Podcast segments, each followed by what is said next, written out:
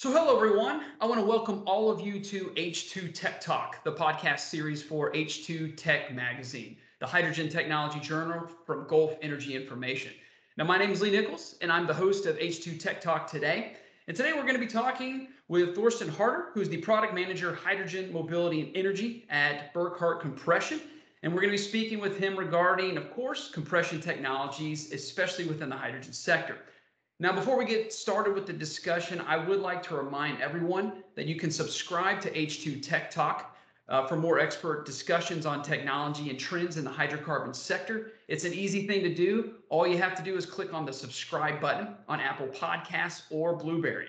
So, with that, without further ado, I want to welcome our special guest, Thorsten. How are you doing today? Thanks. Uh, I'm doing well. Uh, it's a pleasure to be here with you for this interview. Thank you a lot. Absolutely. Well, listen, we really want to thank you for giving us a couple minutes of your time, especially to discuss this crucial topic that's going on in our industry. I guess before we dive into the questions, can, can you tell the listeners a little bit more about what Burckhardt Compression does? Yes, of course. Um, yeah, Burckhardt Compression is uh, is a company that, as the name says, uh, is uh, focusing on compressor, compression, compressing gases. We are compressing uh, gases, or we produce compressors that compress gases in a lot of industries nowadays. In in the petrochemical industry, in the uh, uh, refinery uh, segment, in industrial gas segment, we are very uh, well known in the marine uh, segment, where we compress uh, uh, gas in gas tankers, for example, also cryogenic gases. And we have recently noticed that the hydrogen uh, sector is uh, is changing. So uh, we are now also focusing on the trend of decarbonizing the industry, the society, mobility, and energy. Excellent. So that's actually a great segue into into my next question, and a lot of the questions we're going to get to today. And and I guess to start off is is kind of a, a more broad question. So, what is the state of hydrogen as a fuel today? And of course, what is the outlook for the future? Well, that's a very good question. Uh, I think we can talk uh, a bit where the hydrogen comes today, um, or where is it used today. Today, hydrogen is mainly used in chemical and petrochemical industries. It's a big bunch of hydrogen uh, that is used for uh, producing uh, uh, hydrocarbon fuels, for example, in refineries uh, in desulfurization, hydrotreating, hydro um, hydrogen is used very very broad in chemical and food industry as well. it is produced today by steam methane reforming. Uh, steam methane reforming emits a lot of uh, CO2, which is not very popular nowadays. Nine kilos per per uh, kilo of hydrogen is released to the atmosphere when you use steam reformers as we do it today. And it will be a good step forward if we could reduce the carbon footprint of these industries significantly. So the target for the future will be to reduce the carbon footprint by different means, producing hydrogen without CO2 emissions. What is the best suitable H2 production technology depends mainly on the eco-environmental parameters. So where do you need uh, the, the hydrogen? Uh, uh, what kind of feedstock is available? Uh, what are the conditions, how, how uh, cheap is electricity, these kind of uh, factors are, are very important. So the three most relevant ways of hydrogen producing uh, production is, as uh, we discussed already, steam methane reforming. And when you do that without uh, CO2 emissions, you can do carbon capture and storage, resulting in our so-called blue hydrogen. Uh, hydrogen uh, product, production by water electrolysis from renewable power is the green hydrogen, and uh, methane pyrolysis is something that is not very uh, established yet, uh, but may come soon. So the blue hydrogen, as we discussed, will certainly be produced at places where methane is available it is uh, and, and low cost opportunities of storage of large quantities of CO2 is also available. This is the case in areas where oil and gas wells are producing methane and where CO2 is, can be catch, captured and stored cost efficiently into the depleted wells, probably nearby. I would bet that in the Middle East, in the areas of the US Gulf Coast and in the North Sea, there will be some chances to build up blue hydrogen production or to convert existing SMR produced uh, hydrogen uh, and convert it into uh, blue hydrogen. Where you have too expensive uh, transport, transport patterns to transport the CO2 to storage reservoirs, this certainly doesn't work. This doesn't make sense. At places where you have large uh, capacities of relatively cheap renewable energy, you will uh, see a lot of electrolysis plant. Electrolysis plant. The economies of scale in wind energy and photovoltaic have driven down the levelized cost of energy to a quite attractive level in the recent years. Prices below 5 cents per kilowatt hour or even below 2 cents per kilowatt hour have been established. Last but not least, as mentioned, uh, there are a variety of research projects running that work on so-called purple hydrogen. In this case, you can split methane by pyrolysis into hydrogen and solid carbon. And solid carbon is much more easy to handle than, than uh, carbon dioxide. And this is the way how you can use methane without emitting carbon dioxide. A few of these research projects uh, will end in products maybe within the next four or to seven years and provide a solution to locally produced carbon emission-free hydrogen. And this you can do with uh, pipeline methane or you can make it out of LNG. This makes sense at places where you neither have access to renewable energy nor a chance to capture and store CO2, but where methane is available as mentioned by pipeline or as LNG. So the conclusion is we will see a mix of hydrogen production technologies. The preferred technology, the preferred technology used, if it's blue, green or purple hydrogen will depend on the eco-environmental conditions you find where you need the hydrogen. Okay, so where are we going to be using the hydrogen in the future? The answer, uh, from my point of view, is in the long term, probably everywhere. In the first step, we will see hydrogen entering the markets that provide the best price per kilogram of hydrogen. Of course, uh, supported by subsidies region by region in a different way. This will be the hydrogen used as the fuel for mobility and transport. Here we will see different solutions for energizing mobility such as truck transport, train, buses, shipping, and even aviation. A few cars will also be powered by hydrogen when fueling infrastructure is available and when long range and rapid fueling is of value to the client. For shorter distance, battery electric power supply, which are the most efficient solutions, will be preferred still. But when range, battery weight, or charging time of battery electrical solutions compromises the business case of the vehicle, the fuel pattern will change to different solution. I think pressurized hydrogen can then provide a better energy density, faster fueling, and less weight impact than batteries. This is of course this of course comes for the cost of reduced well-to-wheel -well efficiency. But it is possible to store, for example, one or two megawatt hours of electrical energy in a pressurized hydrogen tank on a truck without compromising payload.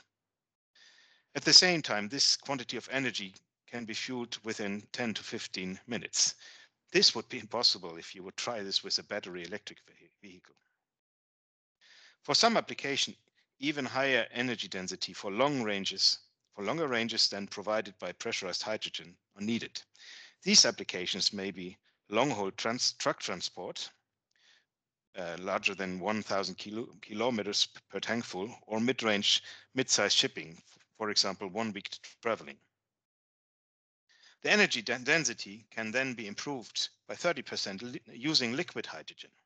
Unfortunately, liquid hydrogen is not easy to handle at minus 253 degrees Celsius and the highly insulated tank may be too bulk or too heavy for some applications like long distance shipping. Also, the handling of boil-off gas may be a critical item for some applications. These applications may prefer another easier to handle and store fuel like ammonia.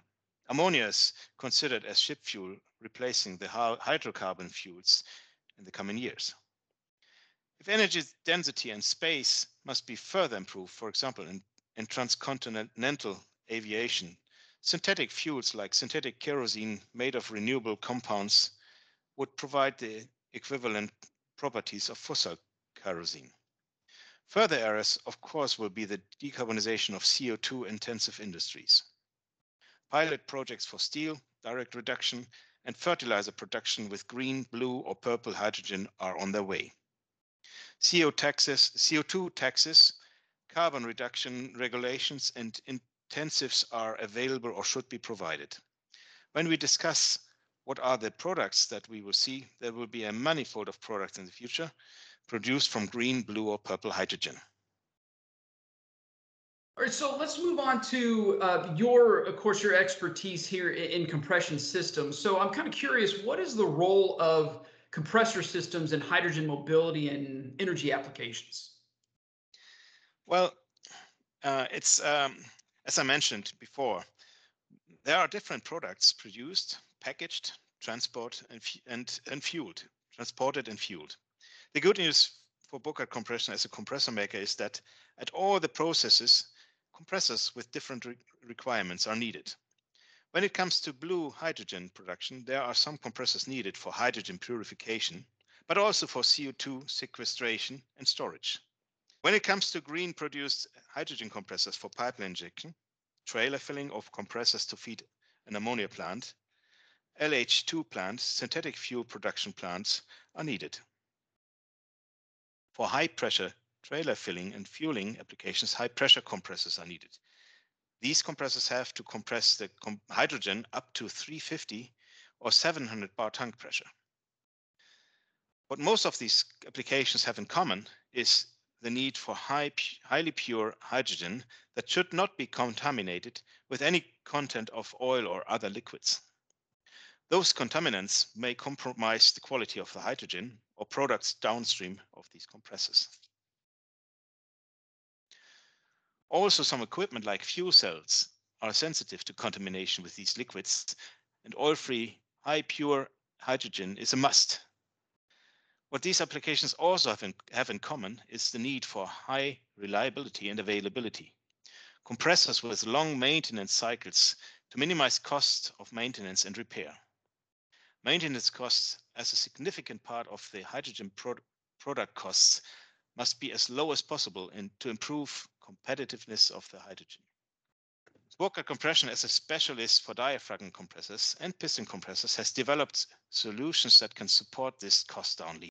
So, are different compression solutions used for high pressure energy storage, uh, hydrogen pipeline feed, and hydrogen liquefaction? Yes, in fact, there are uh, huge differences. Depending on the specified pressure level, the specified mass flows, and the requirements on purity of the hydrogen compressed, different technologies can be selected.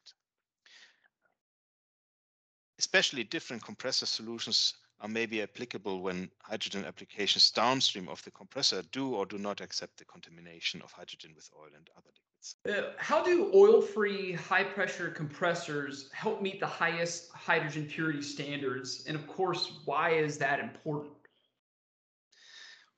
Well, when high purity of hydrogen is mandatory, the best idea is to avoid, any contact of hydrogen with the oil. It is challenging and costly to remove the oil from the hydrogen as soon as it has, is, as it has entered the system. Therefore, we prefer to deploy oil-free compression technology. For lower pressure applications, such as liquefied hydrogen plant feed compressors, the pressure levels are not too demanding, but high, high reliability and long maintenance, uh, long maintenance intervals are required. Burckhardt compression has proven that under similar conditions, the mean time between overhaul of an oil-free compressor can be extended from market standard 8,000 hours to 24,000 hours, which is a major step. Uh, let's um, during durability trials with the client, 27,000 hours of accumulated operation hours have been achieved, setting a new industrial benchmark, resulting in reduced downtime and maintenance costs. This performance was possible when using Burckhardt's compression's proprietary last latest high-end persisto material for the wear parts, the cylinder and sealing guide ring. So let's go ahead and move now to challenges with this. So what are some challenges regarding high pressure compression and hydrogen purity? The most demanding applications that we see is the high pressure hydrogen trailer filling and fueling. Discharge pressures of 450 to 900 bar are needed and highest level of hydrogen purity is asking for compression technology that makes sure that hydrogen does not at all get in contact with, the, with any lubricant like oil.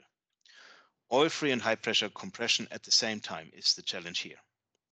For this, the well-known diaphragm compressor technology works fine. But due to the geometry of the compression system, this technology has limitations in mass flow. Therefore, it is suitable for smaller and medium-sized fuel station and trailer filling applications. When scaling up, though, the hydrogen trailer logistics and fueling, the use of multiple diaphragm compressors is not preferred. This would result in a linear increase of capex, maintenance costs, and required space. The preferred alternative, therefore, is to use vertical piston compressors. These piston compressors provided by Burckhardt Compression are operated with oil-free piston and packing sealing systems to maintain high hydrogen purity. Due to the advantageous geometry of these machines, high mass flows at the required high pressures can be achieved with less equipment involved. Burckhardt Compression has proven piston compressors that can operate oil-free at up to 550 bar. With this technology, we can support future higher, future higher flow hydrogen trailer filling and fuel station projects targeting 8,000 to 12,000 hours maintenance intervals. This performance has been demonstrated at a trailer filling station that is operating in Frankfurt since 2001. For pressures above 550 bar, the diaphragm compressor is offering the right oil-free compression alternative. Taking over the hydrogen at this pressure levels helps to maintain the amount of deployed compressors as small as possible. This is resulting in an advantage in capex, maintenance costs, and need of installation space. So how can high flow hydrogen fuel stations and hydrogen compression be optimized in the future? Well, we think that the selection of the right technology for the different required mass flows and pressure levels is crucial. When sizes increase to one to 3,000 kilos of hydrogen per day, the diaphragm compressor solution may face the sweet spot of this product. At large and very large hydrogen trailer filling and fuel station applications, up to 550 bar compressor discharge pressure and above 4 tons per day, the vertical oil-free piston compressor is the preferred solution, considering the advantage in optimized capex, cost for maintenance, and reduced footprint. At higher discharge pressures than 550 bar, nowadays a combination of compressor technologies can be used. Piston compressors can be deployed up to 550 bar. Above 550 bar, diaphragm compressor technology should be considered as the preferred solution. Burckhardt Compression can help clients that plan hydrogen trailer filling fuel stations on both of these solutions. That was fantastic. So again, Thorsten, we cannot thank you enough for your insights today and coming on uh, to H2 Tech Talk to give us a couple minutes of your time to discuss this this crucial topic, which is becoming more and more popular uh, uh, as the as the days move on. So, of course, we really want to thank you for coming on, and of course, we really want to thank all of you for listening to another installment of H2 Tech Talk.